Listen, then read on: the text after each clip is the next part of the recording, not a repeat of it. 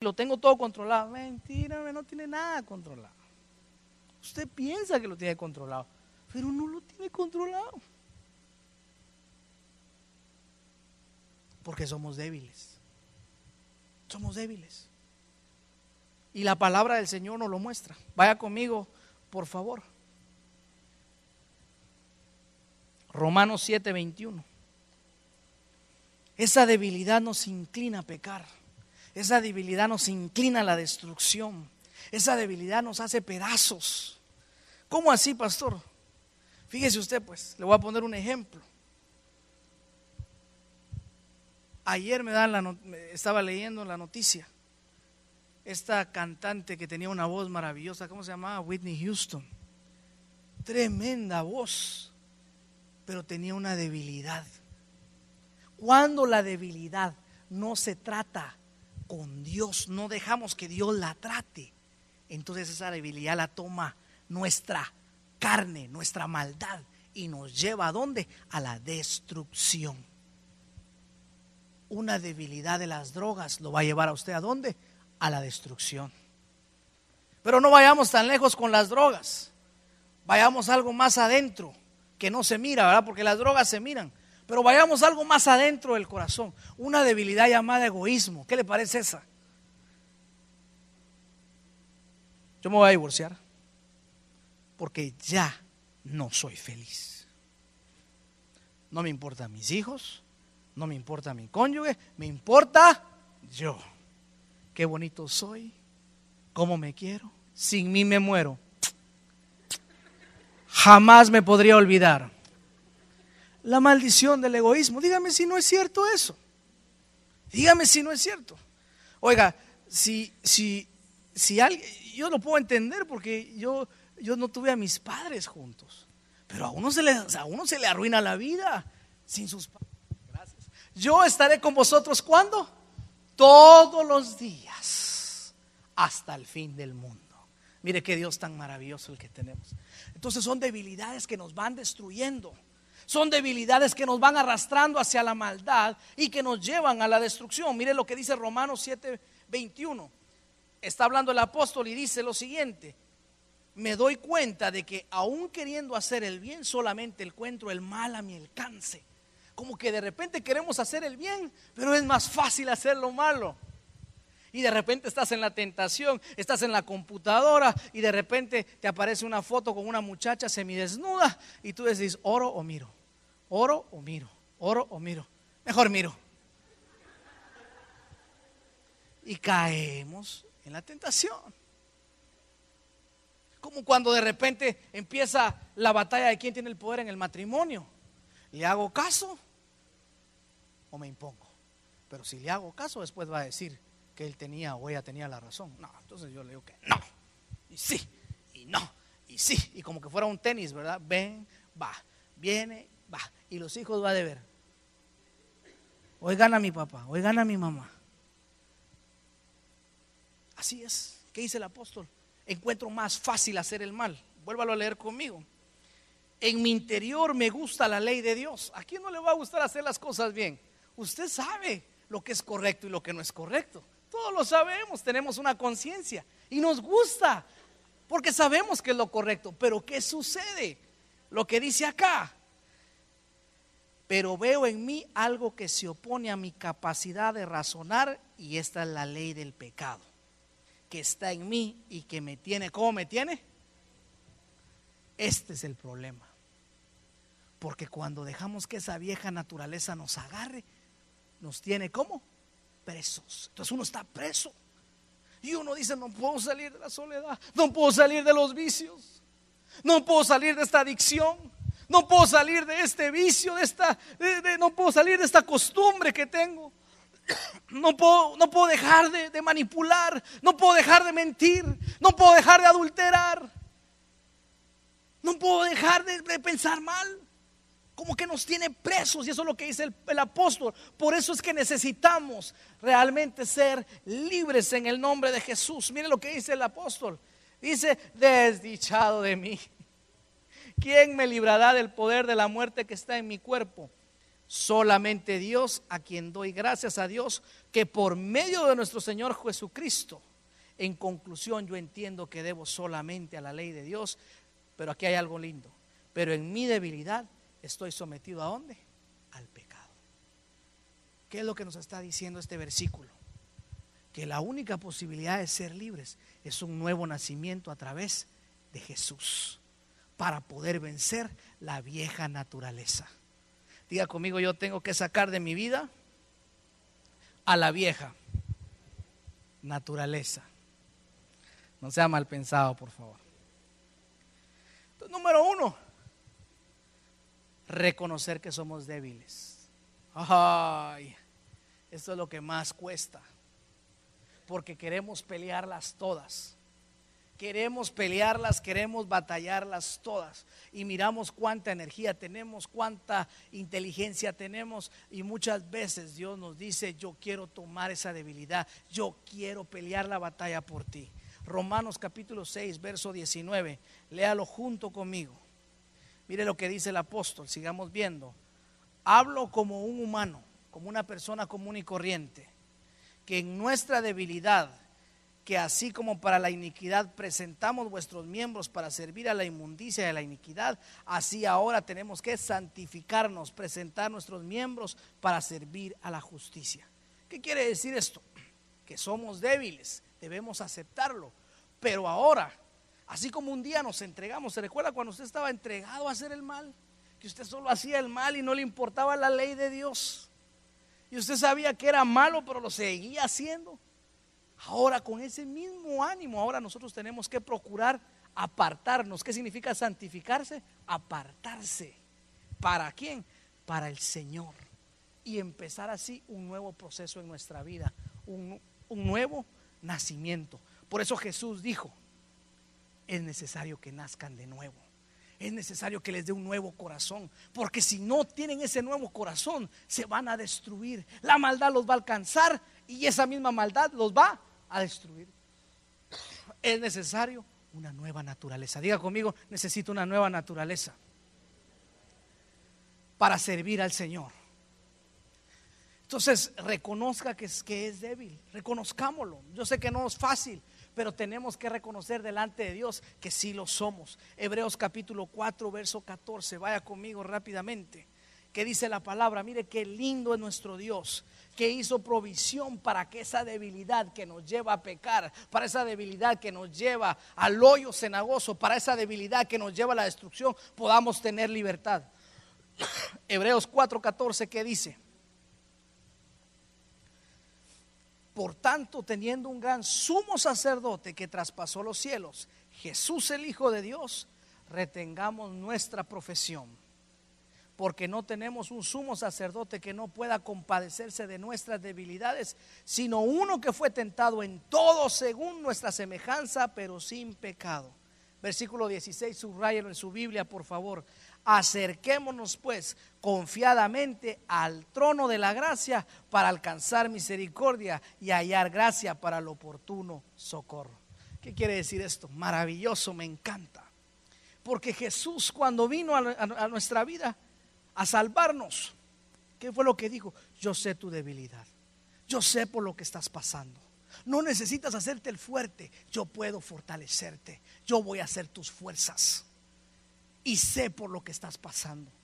El Señor entiende lo que usted está pasando. Cuando usted está enfermo, cuando usted se siente solo, cuando usted está en depresión, cuando usted está con necesidad de amor, el Señor lo sabe y Él puede compadecerse. ¿Qué te digo con esto? No es tiempo de huir y decir, yo tengo una debilidad y así soy y nadie me va a cambiar. Claro que sí, el Señor dio, dio a su Hijo Jesús para que todo aquel que en Él crea no se pierda, sino tenga vida eterna. ¿Qué significa esto? Que si tú naces de nuevo, una nueva naturaleza puede tomar tu corazón y esa debilidad ya no te va a llevar a la desgracia, sino te va a llevar a la bendición. ¿Alguien puede darle un aplauso al Señor? Él te va a llevar a ese lugar. Él te va a llevar a ese lugar. Me encanta este versículo porque dice que podemos acercarnos confiadamente. Tenemos un Dios que nos entiende y que esa debilidad puede ser manejada. ¿Sabe lo que Dios quiere? Que no te ensucies con el pecado. Si el pecado no fuera importante para Dios, no hubiera demandado la cruz. ¿Qué quiere decir esto? No importa el pecado pequeño o grande, para Dios es pecado. Pero para Dios era tan importante que usted y yo no nos mancháramos de pecado que mandó a su Hijo unigénito y demandó la cruz para que pudiésemos ser qué? Libres del pecado. Tú puedes ser libre del pecado que te tiene preso. Tú puedes ser libre de esa angustia, de la soledad. Usted puede ser libre si tan solo deja y se acerca confiadamente al trono de la gracia para recibir el oportuno socorro. Número dos, no permitas que esa debilidad se fortalezca por la maldad o por la carne. ¿Qué quiere decir eso? Que cuando yo tengo una debilidad, y no busco a Dios, esa debilidad va agrandándose. Ah, la tengo bajo control. Es que yo puedo dejar de tomar cuando yo diga. Es que yo puedo dejar de mentir cuando yo diga. Es que yo puedo dejar eh, esa relación ilícita cuando yo diga. El pecado nos domina a nosotros porque somos débiles.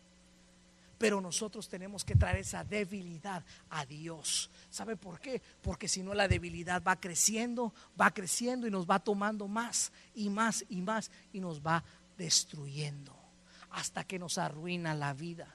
Por eso es que una debilidad no se debe dejar al tiempo, no se debe decir, bueno, así nací y así me voy a quedar. Ese no fue el objeto de Dios. Se recuerda cuando comenzamos eh, eh, a predicar cómo estaba Adán y Eva. ¿Cómo estaba Adán y Eva en Génesis 1 y 2? ¿Cómo estaban? Ese era el ideal de Dios. Así quiere Dios tenerte a ti. Así quiere tenerte. Y así quiere darte una novedad de vida, un nuevo matrimonio, un nuevo estilo de vida. Romanos 6:20. Vamos a Romanos 8:23 mi debilidad debe ser tomada por Dios. Mi debilidad debe ser tomada por Dios. Diga conmigo, mi debilidad debe ser tomada por Dios. ¿Qué significa esto? Mire, ¿sabe cuál es el trabajo del Espíritu Santo? Cuando nosotros tenemos una debilidad y lo reconocemos, el Espíritu Santo empieza a obrar en nosotros. Es como cuando su hijo le dice a usted a las 11 de la noche, quiero una soda rica en azúcar. ¿Cuántos padres aquí le darían a las 11 de la noche a su hijo una soda? Porque si no, si se la damos estaría bajo la influencia, ¿verdad? Del azúcar y se pondrían hyper. Entonces, mire pues, ¿qué es lo que hace el Espíritu Santo acá? Es como cuando el niño se acerca y le dice, dame una soda, mami. Papi, dame una soda. Pero cuando el Espíritu Santo viene, es como que se metiera dentro de ese niño y como que el Espíritu Santo le dijera, Señor, no lo escuches. No lo escuches. Dale mejor un buen sueño y un buen alimento. No sé si me entiende lo que le quiero decir. Cuando nosotros estamos orando, Señor, mira este desgraciado, ya no lo aguanto. Señor, mira a esta mujer. Es una cruz, Señor la puedo clavar, por favor, Señor. Usted dice, mira, Señor, este es mi hijo, esta es mi hija, ya no lo soporto, Señor, ya, Señor, me arrepiento tanto de haber tenido a estos muchachos. Pero, ¿qué dice la palabra? Que el Espíritu Santo empiece a interceder. Entonces el Espíritu Santo se mete en esa conversación y dice, no, no, no, no, no, Señor, escúchame yo sé cómo puedo interceder y llegar ante ti.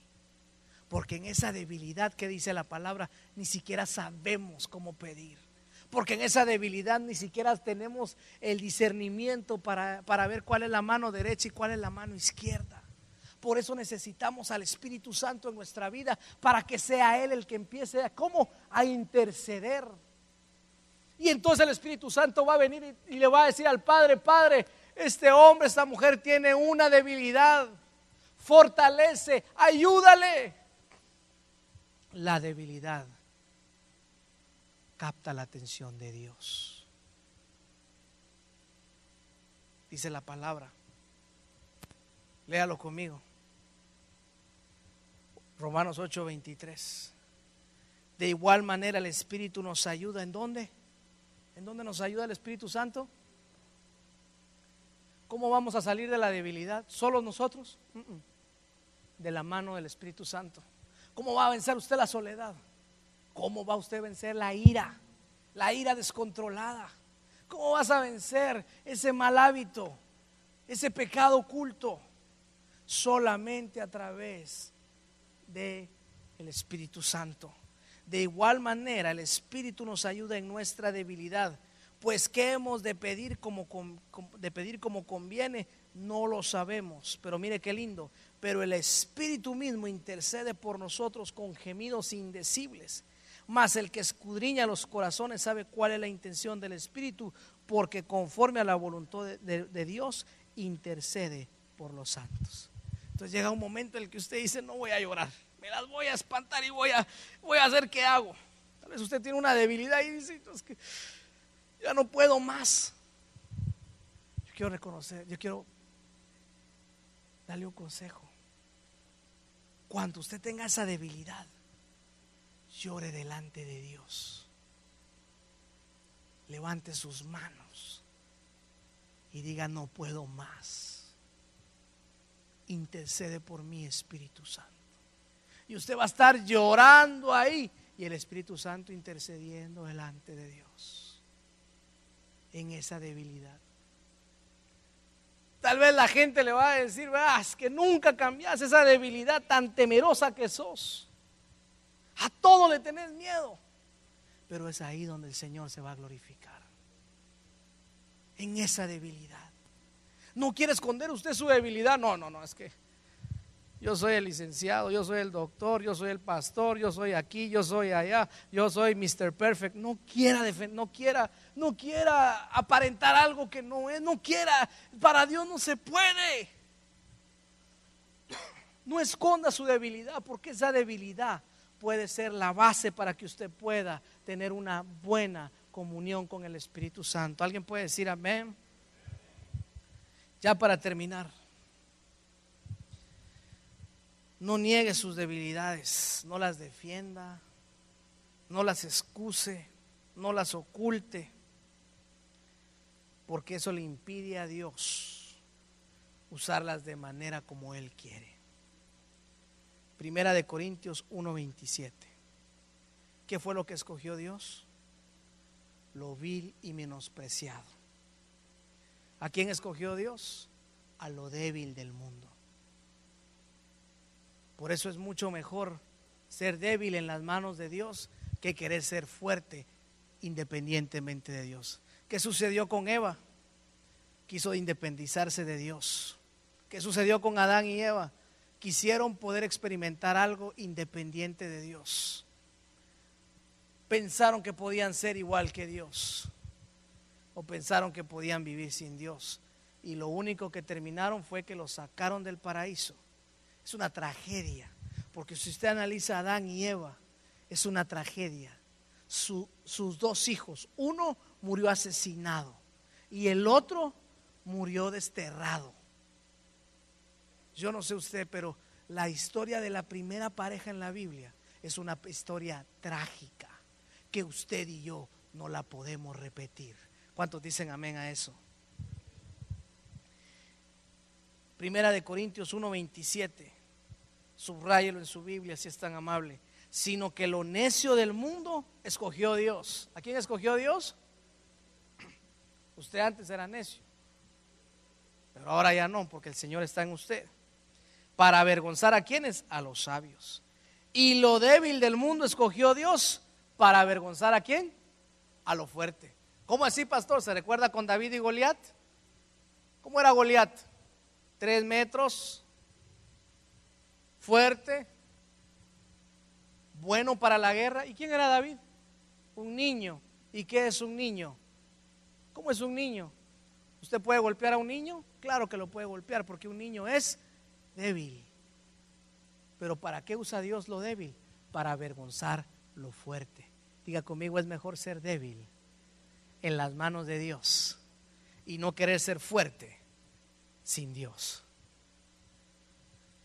¿Qué dice la palabra, versículo 21? Y lo vil del mundo y lo menospreciado escogió Dios. Aquello que nadie quería fue lo que Dios escogió. Si usted dice, ay pastor, eso se parece mucho a mi historia, fabuloso, es igual a la mía. Bienvenido al reino del Señor, donde nadie daba un centavo por nosotros, donde nadie podía decir que podíamos cambiar. Allí escogió Dios. Y lo vil y menospreciado del mundo escogió Dios y lo que no es para deshacer lo que es. Mire qué lindo es nuestro Padre Celestial. Entonces una debilidad puede ser una limitación también, algo que usted heredó, que está luchando contra eso y que no ha podido cambiarla. Hoy es el día si te dispones en las manos de Dios para cambiar esa vieja naturaleza. Eh, eso puede ser una enfermedad, puede ser tus sentimientos. Yo no sé qué debilidad tú traigas en esta mañana, pero sí te puedo decir que si las pones en manos de Dios, eso puede cambiar y volverte, volverse una fortaleza en las manos de Él. Primera de Corintios 4, 7. Perdón, segunda de Corintios 12 del 9 al 10. Y ahora sí termino. Segunda de Corintios 12 del 9 al 10. Mire qué lindo este versículo. Dice así la palabra. Segunda de Corintios 12 del 9 al 10. ¿Lo tienen ya? Me dicen amén. Segunda de Corintios 12 del 9 al 10 y por favor subráyelo. Porque esta palabra es maravillosa. Ya dejemos de llevarnos las de fuertes, que tenemos todo bajo control. Sin Dios no tenemos nada bajo control. El único que nos tiene controlado es el vicio, la maldad, el pecado. Tal vez como de repente tal vez le vaya a pasar a usted como me pasó a mí, que una vez una persona me dijo, pero es que yo no soy malo, yo no fumo, no tomo, ni, y tampoco trato mal a, a mi esposa. Y yo no considero nada. Yo le dije, bueno, fabuloso, permítame hablar con su esposa para ver qué dice ella. y cuando la esposa lo miró, le dijo, ay, ay, ay, si usted supiera el calvario que vivo acá. A veces no miramos nosotros por nosotros mismos, pero delante de Dios dice que todos hemos fallado y necesitamos al Señor. Terminemos con segunda de Corintios. ¿Qué dice la palabra? Y me ha dicho, ¿quién ha dicho? ¿Quién ha dicho? Dios ha dicho. Bástate mi gracia, que mi gracia te baste. ¿Cómo así? Él ha puesto una gracia ¿Qué es gracia? ¿Qué es gracia, mi hermano? ¿Qué es gracia? ¿Qué es gracia? Algo que yo no me merezco. Uh, por eso es que este versículo comienza así. Para que usted no va a decir, es que yo no me merezco el perdón. Mire, pues que Señor, yo he metido tanto, he cometido tantas faltas. Toda mi vida ha sido un fracaso, ¿verdad? Yo no sé ni, no, no, no, no, no, tranquilo, tranquila. ¿Qué dice la palabra? Bástate que mi gracia hoy, el regalo inmerecido hoy que yo he tenido acá, está para ti. Eso es gracia, algo que no se merece. Bástate en mi gracia. ¿Qué sigue diciendo? Porque mi poder, ¿qué cosa? ¿Qué hace el poder de Dios? ¿Dónde se perfecciona el poder de Dios? Ah, ¿Cuántos aquí quieren ser débiles hoy y decir, Señor, yo soy débil Yo no me las sé todas. Te necesito, Señor. Te necesito. En mi matrimonio te necesito, Señor. En la universidad te necesito. En la escuela te necesito. En mi trabajo te necesito. en mi vida, en mis sentimientos, te necesito. No puedo vivir independiente. Que dice, bástate en mi gracia, porque en esa debilidad mi poder se perfecciona. Mire lo que decía el apóstol, por tanto, de buena gana que me gloriaré más bien en mis debilidades. ¿Qué decía el apóstol? Entonces yo, si de esto se trata, Señor, yo soy el más débil de todos, Señor, necesito tu gracia para que se perfeccione el poder, para que repose sobre mí el poder de Cristo. ¿Cuántos quieren que el poder de Cristo repose sobre ustedes? ¿Cuántos quieren que el poder de Cristo repose sobre ustedes? Reconozca que es débil entonces. Sencillo. Sencillo. Por lo cual, por amor a Cristo, me gozo en las debilidades. Cuando usted tenga un gran problema con esa debilidad, no se deprima, no se enoje, no maldiga, no pelee, sino mejor declárese débil delante de Dios y diga, Señor, te necesito. ese Señor. Por lo cual, por amor a Cristo, me gozo en las debilidades, en las afrentas o problemas, en las necesidades. ¿Cuántos tienen necesidades aquí? Digan amén. ¿Cuántos han tenido problemas acá? Digan amén. ¿Cuántos han estado en persecuciones alguna vez? Digan amén. ¿Cuántos alguna vez han estado en angustia? Calificamos aquí todos. Porque cuando soy débil, entonces soy qué? Entonces, ¿cómo trabaja esto? Cuando soy débil, clamo a Dios y soy fuerte. Viene la tentación, clamo a Dios y soy fuerte. Viene la dificultad, clamo a Dios y soy fuerte. Esto es maravilloso, porque cuando somos débiles, el Señor nos fortalece. Así es como Dios trabaja. Jacob, ¿cuántos se acuerdan de Jacob?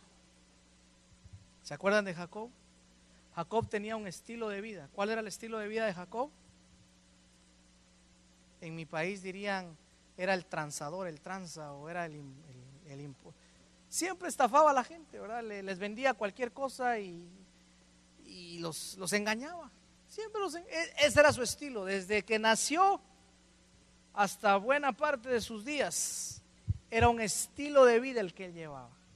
Muchos de nosotros hemos llevado un estilo de vida que a Dios no le agrada. Pero un día Jacob se encuentra cara a cara con el Señor y empieza a luchar. Y ahí estaba peleando Jacob y tratando de hacer. Imagínese usted como cuando usted se enoja con el Señor y empieza a alegarle, es que mira lo que está pasando, Señor. Mira esta situación. ¿Por qué permitís esto? Si ahora mira, yo vengo a la iglesia, pero ¿por qué? ¿Ha pasado o no ha pasado? Imagínese usted el Dios Todopoderoso y una hormiguita gritándole desde el cielo, ¿verdad? Desde la tierra, ¿verdad? Y ahí estamos nosotros gritándole al, Señor, reclamándole. Así estaba Jacob peleando contra su, yo peleando contra el Señor, diciéndole, Señor, toda la vida he peleado y hoy voy a seguir peleando, Señor. Toda la vida me he salido con la mía y hoy me salgo con la mía otra vez. Y el Señor le dijo, no. Hoy puede estar la oportunidad de tu cambio. Y entonces él dijo, Señor, cuando él empieza a ser débil, ¿sabe qué hace? Le dan el muslo. Aquí en la parte del muslo tenemos el, el tendón más fuerte de todo el cuerpo. ¿Y qué es lo que hace el ángel? Le da y le descoyunta el muslo. Entonces dice que Jacob quedó débil. Entonces Jacob empezó a arrastrarse. Jacob nunca más volvió a caminar bien. Siempre caminó renqueando. ¿Sabe cómo usted y yo debemos de caminar en esta vida? Renqueando. Para que nunca se nos olvide que nuestra fuerza viene de allá arriba. Para que nunca querramos correr lejos de Dios. Para que nunca querramos tratar de caminar sin Él. Es mejor estar así, con una marca toda nuestra vida. Y la gente cuando miró a Jacob le decía, Jacob, ¿qué te pasó? Ahí viene Jacob. Jacob, ya no sos el mismo, ya no soy el mismo, dijo Jacob. Pero ¿qué te pasó? Ahora venís renco. Venís cojeando. Sí, esta es la marca que mi Dios me puso. Porque cuando soy débil, entonces soy fuerte. Tenga la bondad de ponerse en pie, vamos a orar. El Espíritu Santo está aquí hoy. Si usted está cansado hoy